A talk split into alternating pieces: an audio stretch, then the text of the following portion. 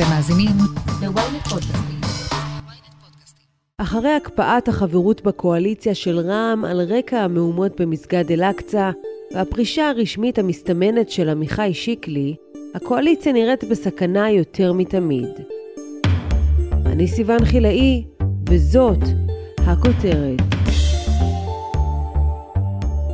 המעשה הציוני ביותר במדינת ישראל זה לקיים ממשלה, זה להמשיך לפעול, זה לנוע קדימה. הקואליציה שרדה איכשהו תשעה חודשים מתוחים, אבל עם הפרישה של עידית סילמן התחילו לעלות חששות ממשיים להמשך קיומה. עמיחי שיקלי צפוי להיות מוכרז כפורש בדיון שיארך היום בוועדת הכנסת, ולקואליציה יש שבועיים בלבד למצוא פתרון להקפאה של רע"מ. אם נעבוד נכון, הממשלה הזאת תהיה פה גם בפסח הבא וגם בזה שאחריו. מורן אזולאי, הכתבת הפוליטית של ynet, אני כבר מבולבלת. נכון לעכשיו לבנט ולפיד יש רוב קואליציוני או אין? נכון לרגע הזה שבו אנחנו מדברות, מצב יחסי הכוחות הוא 59 אה, חברי כנסת או 59 אצבעות לאופוזיציה כגוש מגובש ומאוחד, 60 אה, אצבעות לקואליציה עם פרישתה של יושבת ראש הקואליציה עידית סילמן. אה, זה מביא אותנו למצב של רוב מאוד מאוד דחוק ושברירי, של אצבע אחת בלבד.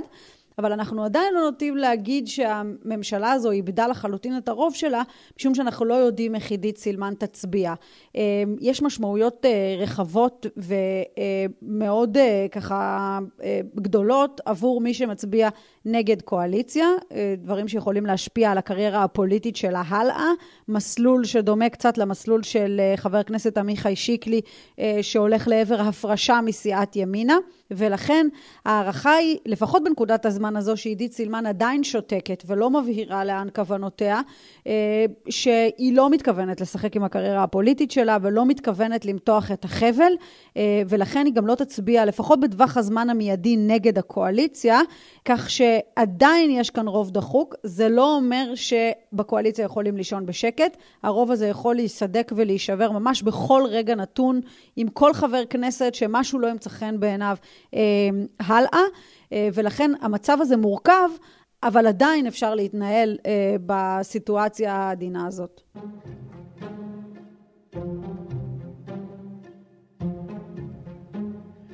אם אני אהיה אה, שחקן עצמאי, אני יודע להתמודד עם הדבר הזה. אם, אני כחלק, אם זה יהיה כחלק מימינה, גם טוב. אני לא זה, לא... זה לא מטריד אותי כרגע, אני חושב שהסיטואציה היא כל כך כאוטית שעכשיו... וכמו שאת אומרת, אה, אחרי חודשים שחבר הכנסת עמיחי שיקלי יושב על הגדר, היום הוא יופרש באופן רשמי מהקואליציה. איך הקואליציה אמורה לתפקד ככה? הסיפור עם עמיחי שיקלי הוא לא סיפור חדש, הוא נמשך בעצם מאז הוקמה הממשלה הזאת. אה, שיקלי הבהיר ממש אה, עם הקמתה אה, שהוא פשוט לא יכול להתנהל בהרכב כזה. ומאז הביקורת שלו כלפי הממשלה הלכה וגדלה, גם ההצבעות שלו נגדה. אה, אני חושבת שאירועי השיא היו ההצבעות על תקציב המדינה, שם הוא הצביע נגד וצבר אה, ככה את מספר ההצבעות הגדול ביותר נגד קואליציה. אה, ולאחר מכן גם חוק האזרחות, אנחנו כולנו זוכרים את הרגע שבו הוא הפיל את החוק, שאפילו היה לפני התקציב, הפיל את החוק ובכך למעשה פעל פה באופן ישיר נגד חברת מפלגתו, שרת הפנים איילת שקד. אלה האירועים שלמעשה סימנו לנו, אותתו לנו לאן פניו של עמיחי שיקלי. למרות כל זה, בימינה אה, נשכו שפתיים, ספגו את כל זה מתוך אה, איזושהי תקווה שאפשר יהיה להשתמש בשיקלי בהמשך בכל מיני הצבעות אה, אחרות שלא מעוררות את ציפור הנפש שלו, דברים כלכליים, חברתיים, שאין עליהם מחלוקת, ולכן גם העדיפו לשמור אותו ככה על אש נמוכה ובצורה ככה שקטה. Uh, הסיפור של עידית סילמן uh, והאפשרות שהיא למעשה תלך ויחד איתה ילכו אחרים, uh, עוררה אצל uh, ראש הממשלה נפתלי בנט ואצל חברי מפלגתו את ההבנה שפה צריך uh, לייצר עכשיו איזשהו מאזן אימה עבור חברי הכנסת האחרים שמסתכלים על הסיפור של עמיחי שיקלי ושואלים את עצמם איך כדאי לנו לפעול כרגע. אני חושבת שהיציאה לפועל של המהלך הזה, אה, של הפרשת שיקלי, הוא איתות בעיקר לסילמן ובעיקר לאחרים בימינה, אה, ועובר אליהם המסר הפשוט, אם אתם תפרשו, קחו בחשבון שהקריירה הפוליטית שלכם הלאה, ביכולת שלכם להתמודד, או ביכולת שלכם לעשות מהלכים קדימה, אה, תוטל בספק וגם תהיה הרבה יותר מורכבת. משום שצריך להבין, או להסביר לטובת המאזינים שלנו, שמי שמופרש לא יוכל להשתמש במימון מפלגות, כפי שכל חבר כנסת יכול להשתמש ביחידת המימון שלו לכנסת, אז לעמיחי שיקלי לא יהיה כסף להשתמש, לא יקבל יחידת מימון, וגם לא יוכל להתמודד במסגרת פלטפורמה קיימת. שני הדברים האלה יחד יוצרים עבורו אה, סיכון בכל מה שקשור אה, לקריירה הפוליטית, וכאן באמת עולה השאלה, האם יש מקום לעוד פלטפורמה ימנית מימין לליכוד אחרי סמוטריץ'? הרי אנחנו זוכרים במערכות בחירות קודמות אה, כמה זעקות הגוואלד של אה, סמוטריץ', שאם אה, ימשיכו, אה, תמשיך הקניבליזציה בימין, אה, הוא לא יעבור את אחוז החסימה והימין כולו ייקלע לבעיה. עכשיו נשאלת השאלה, האם יש מקום לעוד מפלגה כזאת? וזה סימן שאלה מאוד גדול. זה יהיה סיכון גם לעמיחי שיקלי, זה יהיה סיכון גם לימין הישראלי על קולות שעלולים ללכת לאיבוד, וזה בהחלט מכניס אותו אה, לדילמה מאוד משמעותית בעיניי. אני חושבת ששיקלי נמצא היום במקום ש... אם הוא יצליח אה, למצוא את דרכו הלאה בפוליטיקה הישראלית ולהשתלב, בסדר, ואם לא, גם לא נורא. ובנוסף לכל הבעיות האלה שיש לקואליציה עם שיקלי וסילמן, הממשלה הזאת עומדת בפני משהו חדש, מצב ההקפאה שרע"מ נמצאת בו כבר שבוע. נסי להסביר לנו מה זה אומר הקפאה של חברות בקואליציה. זה באמת מצב חדש שאנחנו אה, לא כל כך אה, מכירים, משום שעד עכשיו ראינו מפלגות אה, או מאיימות או פורשות מהקואליציה, ויהיו ההשלכות אשר יהיו. כאן באמת יש איזשהו רעיון יצירתי חדש. צריך רק אה, להגיד שהוא אה, בעצם גובש הרעיון הזה בשיתוף בין רע"מ לבין גורמים בקואליציה.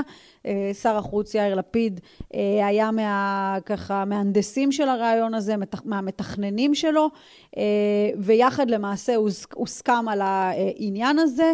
אה, כאיזשהו פתרון ביניים שמצד אחד נועד להרגיע את השטח, אה, להרגיע את הציבור אה, שתומך במנסור עבאס, אבל מצד שני גם לא לשרוף את המועדון ולא לגלגל את הממשלה הזו להתפרקות או לבחירות או לאירועי קיצון מבחינתם.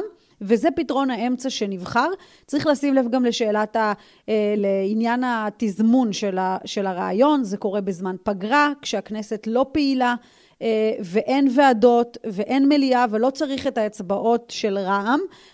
שאלת הטיימינג היא גם כאן מאוד משמעותית. כל מצב ההקפאה הזה שנועד בעצם להעביר מסר לציבור, אנחנו בשליטה על האירועים, אנחנו אה, שומעים את הקולות ומתייחסים אליהם, זה בסדר. אבל זה לא נעשה בשום צורה כדי לפגוע, לפחות בשלב הזה, בהרכב הממשלתי. השאלה הנשאלת היא מה יקרה בשמיני במאי כשהכנסת תחזור לפעילות, זה המבחן האמיתי של רע"מ וזה המבחן האמיתי של הקואליציה. מיד נמשיך עם הכותרת, אבל לפני כן, הפסקה קצרה. יש אנשים שהסיפור האישי שלהם כל כך מעניין ומעורר השראה, עד שאסור לתת לו להישכח בערפילי הזמן. אנחנו, ברשת עושים היסטוריה, נעזר בניסיון העשיר שלנו כחברת הפודקאסטים המובילה בישראל, כדי להפוך את הסיפור האישי של סבא, סבתא, אבא או אימא שלכם לפודקאסט כל כך מרתק ועשיר, עד שגם הנינים ובני הנינים שלכם יאזינו לו בשקיקה בעוד עשרות שנים. בקרו באתר הבית של סיפור משפחתי בכתובת familysounds.co.il והזמינו אותנו ליצור את הסיפור שלכם. סיפור משפחתי. מתנה שנשמרת לדורות.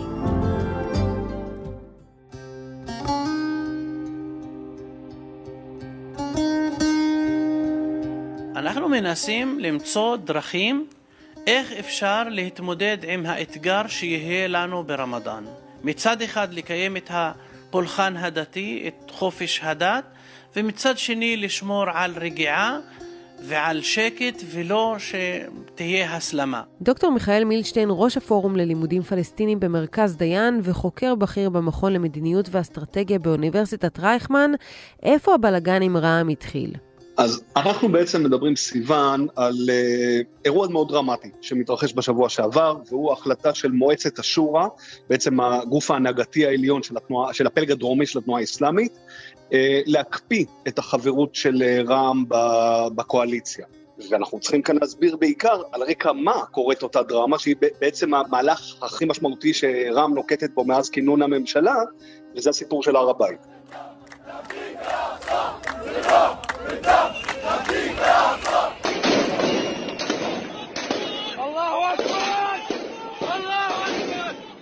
ובהקשר הזה אנחנו חייבים לומר, או להבהיר יותר, מה זה הר הבית עבור התנועה האסלאמית ועבור רע"מ, שהיא הזרוע הפוליטית של, ה, של התנועה האסלאמית, של הפלג הדרומי.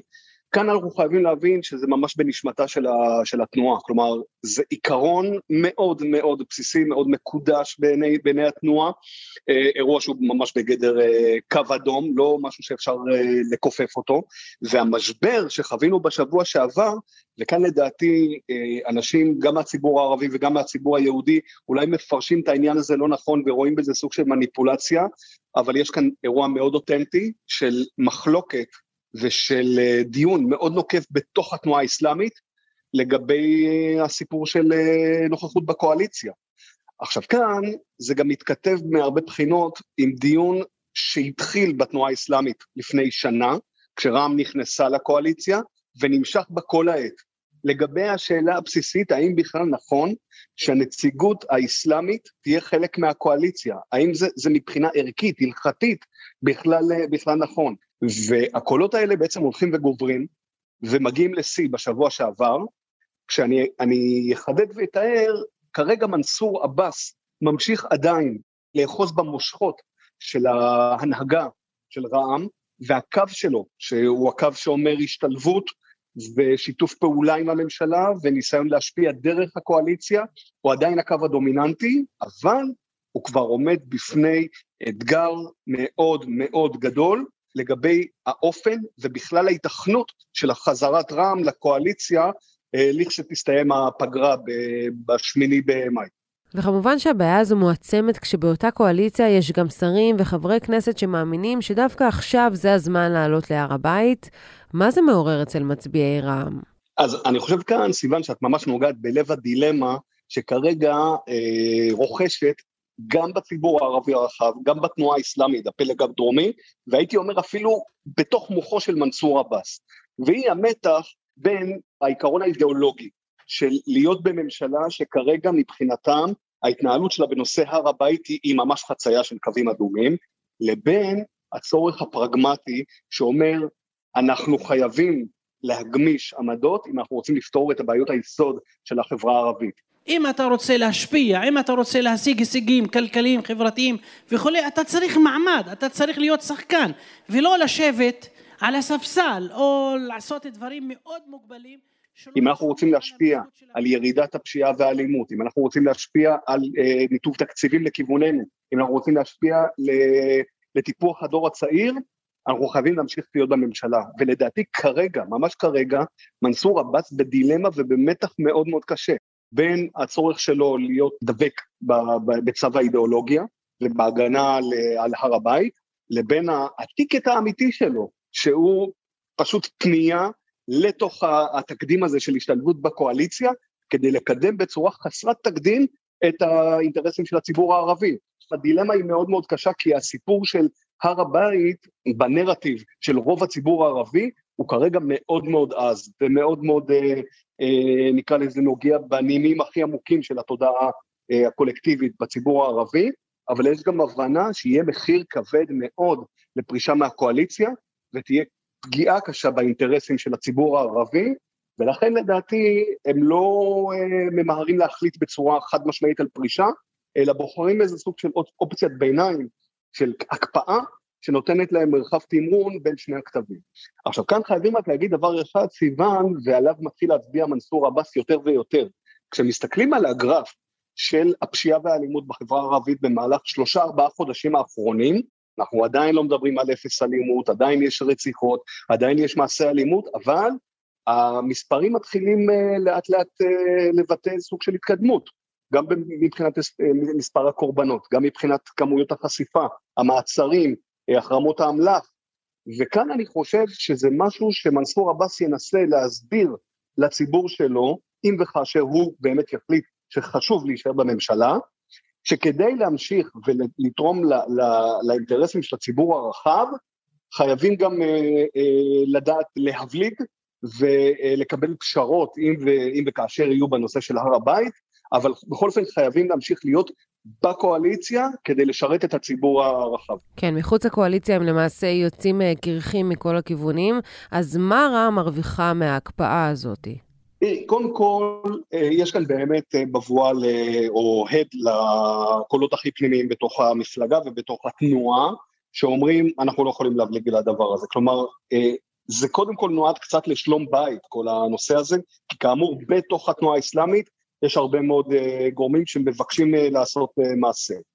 אם מנסור עבאס יוכל איכשהו לגבש סוג של הבנות, הסכמה עם יתר חלקי הקואליציה בנושא הר הבית, שאותם הוא יוכל להציג בפני הציבור הרחב כסוג של הסכם, סוג של התחייבות על שמירת הסטטוס קוו הנוכחי, או, או דברים אחרים. אני אומר את זה בזהירות כי אני לא בטוח שאפשר לחלץ את הדברים האלה מיתר חלקי הקואליציה, בעיקר לא ממפלגות הימין בקואליציה, אבל הוא יידרש כנראה לסוג של אקט סמלי שהוא יוכל להציג בפני הציבור הרחב, אם וכאשר הוא ירצה בסופו של דבר לחזור לקואליציה. זה לא יהיה משהו להערכתי שהוא יוכל לעשות בלי שהוא מציג לפחות דימוי של הישג אה, בנושא של הר הבית.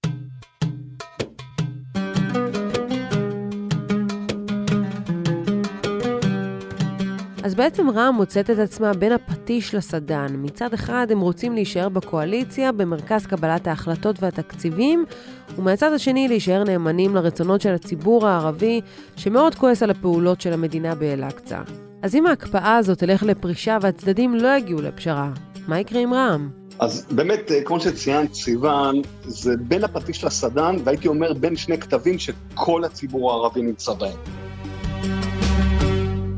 בין הקוטב האחד של נקודות שפל, כמו שהיו לנו במאי הקודם, שהיה בעצם מאי עם החיכוך הכי גבוה שהיה פעם בין יהודים לערבים, זה הראה לנו לאן אפשר להידרדר, לבין נקודות יותר טובות, כמו השתלבות של רע"מ עצמה בממשלה.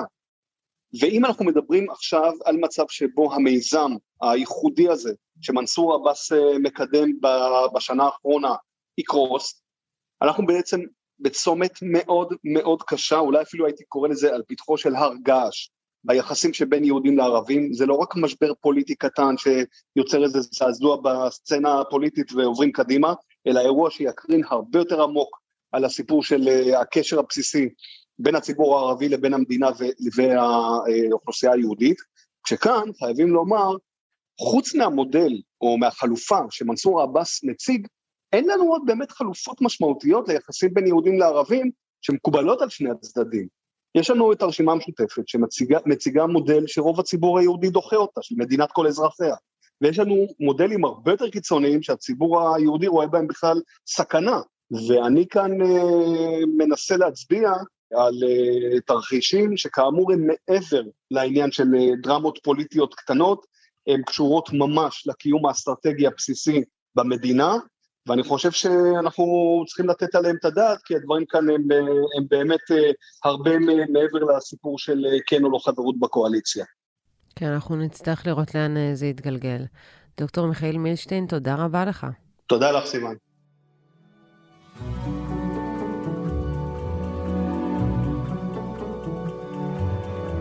מורן אזולאי, תאורטית, במצב הקיים, האופוזיציה יכולה עכשיו להעביר הצעת אי אמון בממשלה? כן, אבל צריך אה, רוב לזה בכנסת, ונכון לרגע זה, עד כמה שאנחנו אה, ככה מצליחים להבין ולראות את מאזן הכוחות, אין לזה אה, רוב.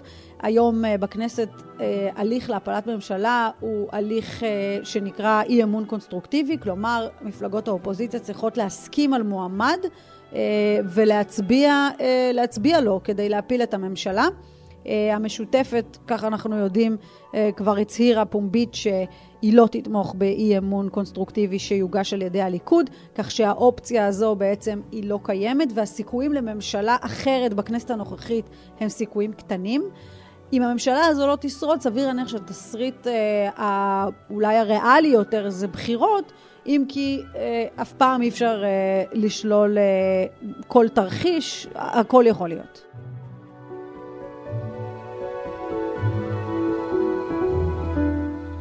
היום אנחנו שמחים מסיבה דומה ומברכים את חברת הכנסת עידית סילמן על כך שקיבלה את ההחלטה הנכונה.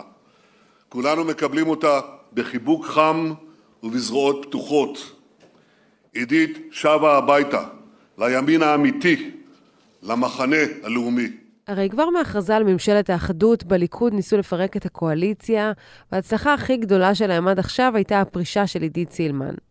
יכול להיות שסוף סוף הלחץ מהאופוזיציה עושה את שלו? אני חושבת שכן, וזה גם מכלול של אה, נסיבות שככה מסייעות ותומכות אה, בעניין הזה. קודם כל, יש כאן אופוזיציה שעושה את תפקידה בצורה מעולה, לדעתי. זו, זו, זה התפקיד שלה, לנסות ולפורר את הממשלה אה, מבחוץ. יש שם אנשים עם הרבה מאוד ניסיון שעושים את זה. בראש ובראשונה, ראש האופוזיציה נתניהו, שהוא אשף פוליטי, אין מה לומר, גם ברגעים שנדמה לנו שכוחו הפוליטי או כישוריו הפוליטיים טיפה נשחקים והוא עסוק בעניינים אחרים. בסופו של דבר יגיע איזשהו מהלך שאנחנו שוב נתעסק בו. והסיפור של עידית סילמן הוא לא סיפור uh, שבעצם uh, נחת מעכשיו לעכשיו, זה איזשהו בישול איטי uh, שעשו כאן uh, סביבה uh, וחיכו גם לרגע הנכון.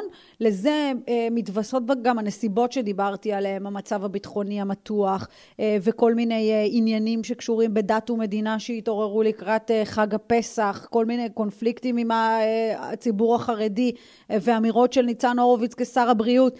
היו כל מיני אה, אירועים חיצוניים שסייעו לזה, אבל בהחלט גם לחץ של האופוזיציה וגם עבודה טובה שידעה לזהות את הפרצה ולזהות את ההזדמנויות וגם להיכנס בדיוק אה, ברגע הנכון.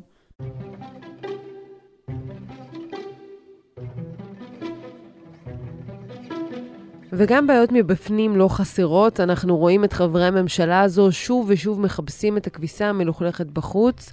סגן שרת הכלכלה יאיר גולן אמר שלרע"מ יש say לגבי המדיניות של הממשלה בנושא הר הבית, והוא מתגאה בזה.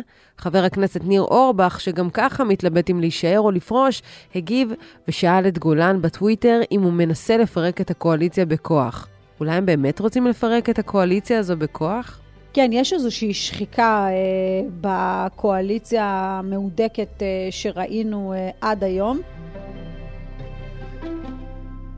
נדמה לי שעד אה, אחרי אה, אישור תקציב המדינה ראינו קואליציה אחת, ואחרי אישור אה, תקציב המדינה, שזה בעצם היה הפיק של האירועים, הוא היה נקודת השיא, אחריו למעשה ראינו איזושהי התרופפות, איזושהי היחלשות, אולי שחקנים פוליטיים שחשבו שעכשיו כבר אחרי אישור התקציב קל יותר להתכנס בחזרה לבייס, לחזור לדבר את המסרים שהציבור שלהם מאמין בו, והדבר הזה מטבע הדברים באמת יוצר גם את ההתרופפות שדיברנו עליה, אבל גם מכניס דם רע למערכת, אה, יוצר כל מיני אה, משברים, יוצר כל מיני אה, מערכות יחסים עכורות שלא היו בתחילת הסיפור הזה, וגם אם היום אף אחד בקואליציה הזו לא מעוניין בבחירות, וגם אם האינטרס הוא כרגע להישאר יחד בגלל שמביטים על החלופה בחוץ ורואים שם את נתניהו מתחמם על הקווים ועדיין מנסה להוביל לבחירות ולהקים ממשלה,